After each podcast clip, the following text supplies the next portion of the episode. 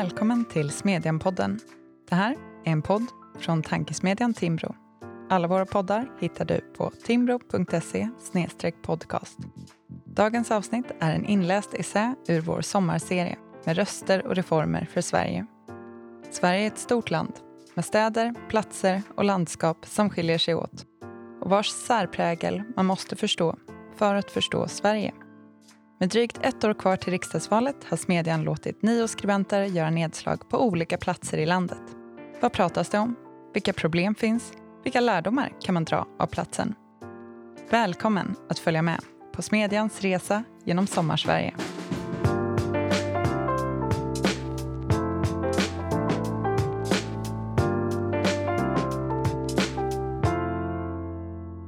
I dagens avsnitt hör ni mig, Frida Gommel och essän Missnöjet föder ett nytt daluppror från Söderberke utanför Ludvika. Köpmannen och brukspatronen Abraham Abrahamsson Hylpers gjorde inget ovanligt när han år 1757 gav sig iväg på en studieresa till Dalarna. Tvärtom gjorde han något som män i hans samhällsklass har gjort i generationer Ända sedan 1600-talet har Dalarna utgjort ett populärt resmål för adelsmän, prinsar och ämbetsmän. Men ivern att kartlägga och kategorisera detta norra landskap skiljer honom från mängden. Fem år efter sin resa skulle Hylpers komma att bli det sena 1700-talets mest dominerande topografiska skriftställare. Detta tack vare en över 600 sidor lång encyklopedisk inventering av Dalarna. En skildring vars omfattning och detaljrikedom till och med överträffar Carl von Linnés samtida beskrivning av Dalarna i reseskildringen Flora Dalicalia. Hylpers skildringar är underhållande. Här finns beskrivningar av allt ifrån flora och fauna till människors seder och bruk. Särskilt underhållande är hans detaljerade redogörelser för teman som kvinnfolkens klädedräkter och dalkarars språkbruk. Och det är rätt att sympatisera med fascinationen för detta landskap. Dalarna beskrivs ofta, med rätta, som en historiskt särpräglad plats. Det var här Gustav Vasa talade till allmogen i Mora bara för att tio år senare behöva återvända för att kväsa de otaliga och blodiga dalupproren. 1700 och 1800-talens skiftesreformer fick begränsad genomslagskraft här vilket har resulterat i att Dalarna ännu idag har en unik fastighetsstruktur med många små och smala jordlotter. Den obördiga jorden och det kalla klimatet har medfört att ingen riktig adel någonsin haft sitt säte i Dalarna. Samtidigt väcker läsningen frågor om samtiden hur mycket distans har vi egentligen lagt mellan oss och brukspatronen Hylpers encyklopediska beskrivningar av för honom avlägsna delar av riket? Sannolikt är det utrymmet mindre än vi tror och mindre än vi är bekväma med att erkänna. I en tid då avståndet mellan stad och land, mätt i tid, är kortare än det någonsin varit tidigare är den politiska och sociala klyftan mellan stad och land alltjämt närvarande. I Dalarna är denna klyfta på vissa platser påtaglig. Och den manifesterar sig i en växande misstro gentemot de etablerade politiska partierna. I valet 2018 var andelen som röstade på Sverigedemokraterna högre än rikssnittet och i vissa områden landade stödet på över 30 procent. Ett stöd som nu växer i snabbare takt än i många andra delar av landet enligt SCBs senaste partisympatiundersökning. Det är väljare som har låg tilltro till såväl politiska partier som etablerade medier. Enligt en undersökning som Expressen tagit fram anser bara en fjärdedel av Sverigedemokraternas väljare att medierna beskriver deras livssituation på ett korrekt sätt. Och endast 6% anser att politiker lyssnar på ett bra sätt. Så har 1700-talsmannens utifrån perspektiv på landsbygden bytts mot ett annat mer subtilt men lika påtagligt utifrån perspektiv. Den klyfta mellan stad och land som för 250 år sedan manifesterade sig i en enfaldig, om än ganska oskyldig, entusiasm för att inventera, beskriva och kategorisera har idag antagit en annan skepnad. Misstrons skepnad. Många ord har skrivits om de etablerade partiernas framväxt i Sverige. Men betydligt färre har skrivits om vad denna framväxt är ett kvitto på.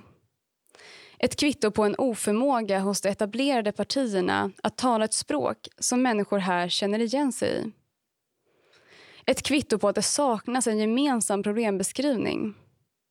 Därför är det olyckligt att landsbygdens missnöje med de etablerade partierna allt för ofta förpassas till att vara ett uttryck för oavkortad och enfaldig etablissemangskritik. En mer rättvisande analys är nämligen att flykten från de etablerade partierna ger uttryck för behovet av lyhördhet i det politiska samtalet. En lyhördhet som idag lyser med sin frånvaro. Den som mer än någon annan har blivit en symbol för denna klyfta i det politiska samtalet är slaktaren och Fredriksbergssonen Carl Gustav Nordea-slaktaren Nilsson. Nilsson fick sitt stora politiska genombrott när han år 2018 höll ett socialistiskt brandtal på Nordeas bolagsstämma.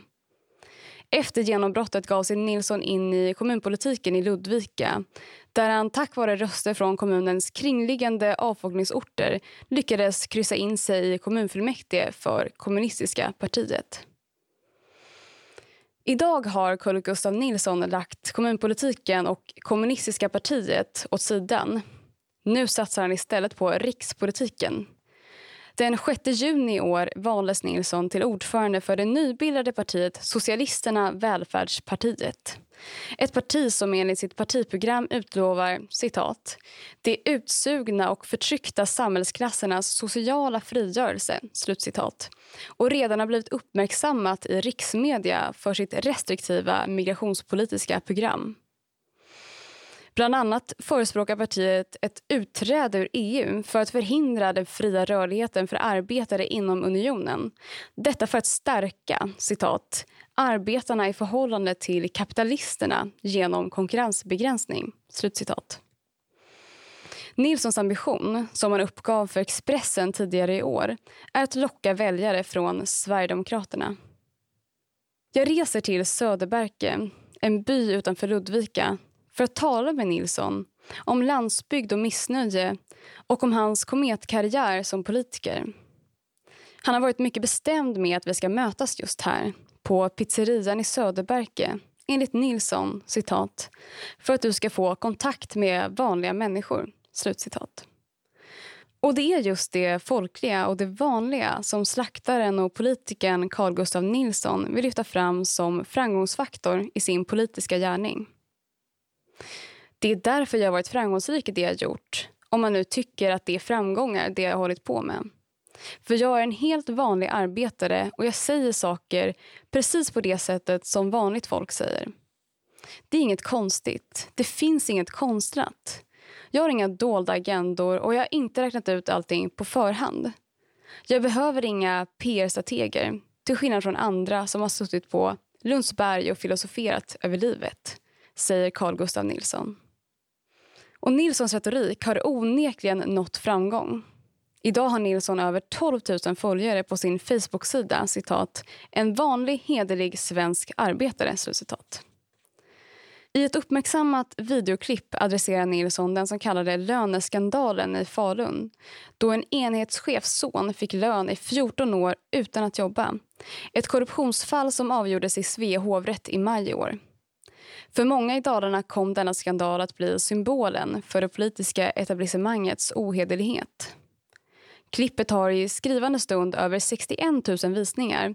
Fler visningar än antalet invånare i Dalarnas befolkningstätaste kommun, Bålänge.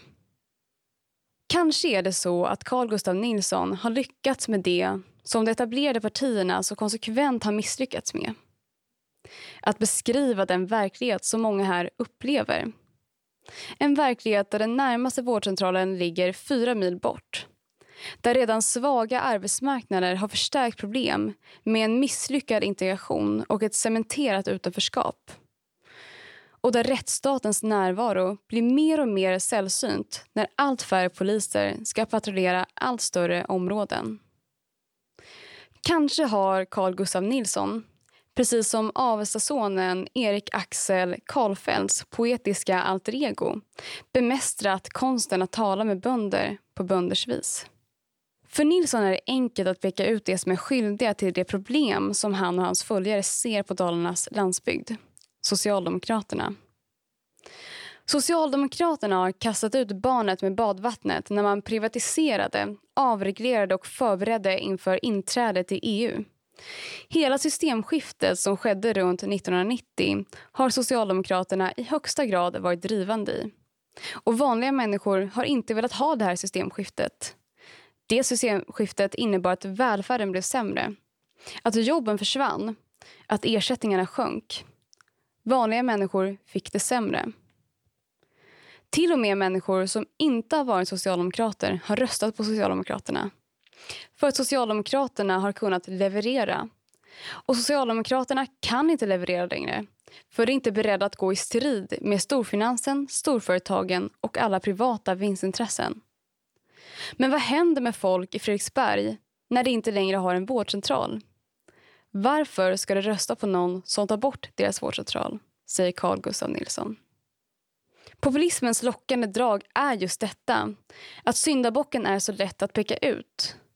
För egen del har jag dock svårt att tro att någon, inte ens Nilssons egna följare, egentligen går med på den här typen av enkla förklaringar som svar på det samhällsproblem som landsbygden står inför. Ingen, möjligen med undantag för Carl Gustaf Nilsson själv, tror förhoppningsvis att det är på grund av EU-inträdet som vårdcentraler läggs ner i avfolkningsbygder. Den beskrivning av ett, som Nilsson betecknar det, citat, dekadent senkapitalistiskt samhälle, slutcitat, som roten till allt det onda är, precis som med all populism i alla länder och i alla former, just detta, populism. Men Carl Gustaf Nilsson är inte bekymrad över att uppfattas som populistisk. Han menar att citat, alla människor som har lite lyskraft, som är karaktärer, Slutcitat. Förr eller senare kommer att beskyllas för att vara populister. Och kanske är det till och med en uttänkt strategi även om det framstår som omedvetet som man fram emot slutet av vår intervju uttalar ett i det närmaste ordagrant citat av Ian Wachtmeister.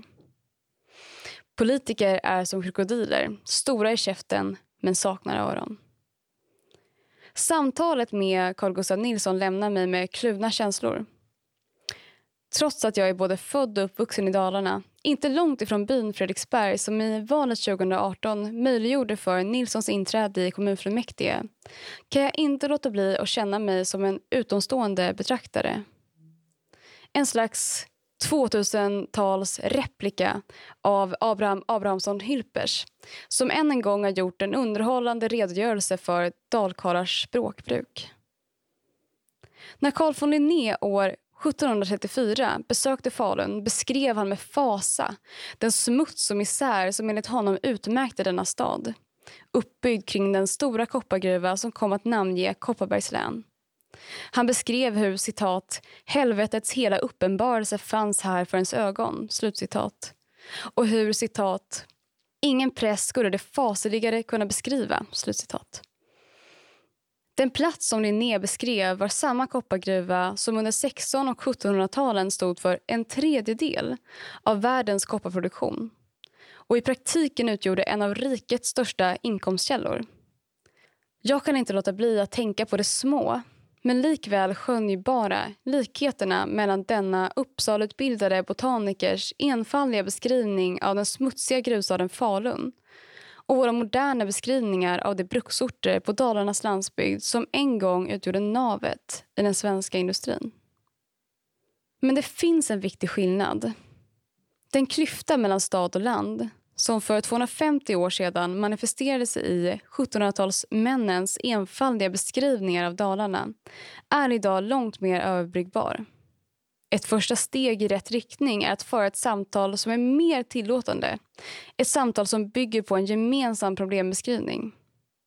Det finns förmodligen få, om ens några, gemensamma nämnare mellan den politik som slaktaren Carl Gustaf Nilsson förespråkar och den liberala värdegrund som jag tror på. Men vi delar ett gemensamt engagemang för de bortglömda och avbefolkade bruksorterna på Dalarnas landsbygd. Ett ämne som jag tidigare skrivit om för Smedjan. Det var tack vare den artikeln, erkände Nilsson under vårt samtal som han gick med på att träffa mig för en intervju i Smedjan. En tidning som man utan tvekan betraktar som den värsta sortens uttryck för ett citat dekadent senkapitalistiskt samhälle. Slutcitat. Jag har läst din artikel om Fredriksberg och jag gillar den. Men jag håller inte med dig. Du skriver att du vill riva hyreshusen i Fredriksberg. Jag vill inte riva landsbygden. Jag vill bygga den. Där skiljer vi oss åt, du och jag, säger Carl Gustaf Nilsson. Så har de första stegen tagits. Från polarisering och mot ett konstruktivt politiskt samtal. Och en gemensam plattform, om än i det närmaste papperstunn har i och med detta tagit vid under våra fötter. En plattform som antar formen av ett första trevande samtal ett samtal om vad som krävs för att få avbefolkade bruksorter som Fredriksberg på fötterna igen. I grund och botten skiljer sig våra ambitioner inte så mycket åt på just denna punkt ska det visa sig. Vi vill båda bygga en framtid för Dalarnas glesbygd. Och våra olikheter till trots finns den ändå där. En känsla av ömsesidig respekt. Under lång tid var Carl Gustaf Nilsson den enda lokalpolitikern som bemödade sig att varje vecka köra den timmeslånga bilsträckan mellan Ludvika och Fredriksberg för att lyssna på Fredriksbergsbornas åsikter och för att dela ut proletären utanför den lokala Coop-butiken. Jag kan bara å Fredriksbergsbornas vägnar beklaga att just en radikal kommunist är den enda politiska kraften som har satt deras problem på den politiska agendan. Min kluvenhet övergår sakta till något annat. En övertygelse om att vi i detta möte har gjort något som, i alla fall i någon utsträckning, har fört det politiska samtalet i rätt riktning. För är det något som borgerligheten bör ha lärt sig efter över ett decennium av isolering som politiskt förhållningssätt så är det väl detta. Att våga samtala med alla, även med det vi inte håller med. Och två dagar efter besöket i Söderberke kommer det. Ett litet, men inte obetydligt bevis på att distansen mellan oss och 1700-talsmannen ändå är större än jag hade vågat hoppas på. Ett bevis på att utifrån perspektivet i skildringen av landsbygden sakta men säkert håller på att suddas ut. Slaktaren och Fredriksbergssonen Carl Gustaf Nilsson har flyttat till Uppsala för att arbeta som butiksstyckare. Så nog går det att vara en vanlig hederlig arbetare och en man av folket på flera sätt och platser. Man kan till och med bo i Uppsala. Du har lyssnat på en inläst essä från Smedjan och tankesmedjan Timbro. Hela serien Smedjans sommarresa och alla våra artiklar hittar du på timbro.se smedjan. Vi ses där och hörs igen här om en vecka. Glad sommar!